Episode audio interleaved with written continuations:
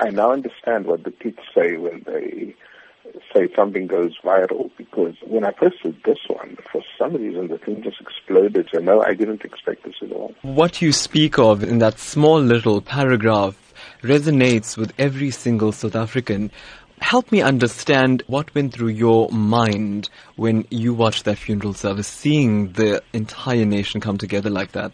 It suddenly struck me, you know, that we take for granted the wonderful, wonderful ways in which, in moments of crisis, we come together as South Africans in such a beautiful way. And knowing Uncle Kathy, you know, this was no accident. I mean, he he put together and, and his wife Barbara uh, put together this funeral in such a powerful way, but also with, with, without making a scene about it. So there's a lot of those things that if you just looked again, you know, you'd examples of solidarity, of interracial friendships, of, of interfaith community.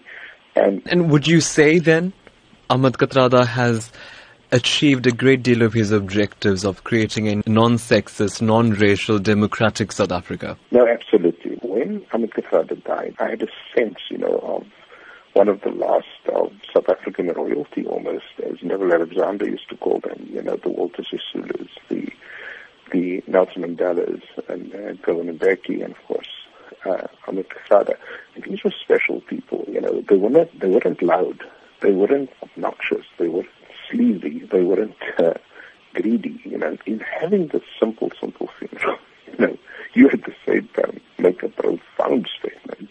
Professor, yeah. yes, that statement didn't stop there. You know, many have said that Ahmed Kathrada stood up for injustice and stood up for whatever he felt in his heart to be incorrect. He did it again in death by the Kathrada family asking the President of the Republic to not attend. Your thoughts on the way Ahmed Kathrada stuck to his guns even at the end? If you listen to the letter that was written, uh, you read out at the funeral by uh, former President uh, Motlanthe, it was a plea. It wasn't sort of, you must step down or else, you know.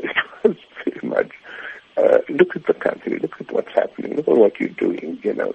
Don't you think it's the right thing to do, you know? And so even in the way he makes that plea to, to the president, he exemplifies greatness. You know, it comes at a time when South Africans themselves are facing a great deal of uncertainty. And South Africans often lament to us that they're not so happy about being South African right now. And then you see something like Mr. Ahmed Kathrada's funeral. How then do you advise South Africans to draw a lesson from this and try and implement such a change in their daily lives? My advice to South Africans is, you know, uh, it's one thing to sort of say Ahmed Kathrada was a great man and all of that. That's true.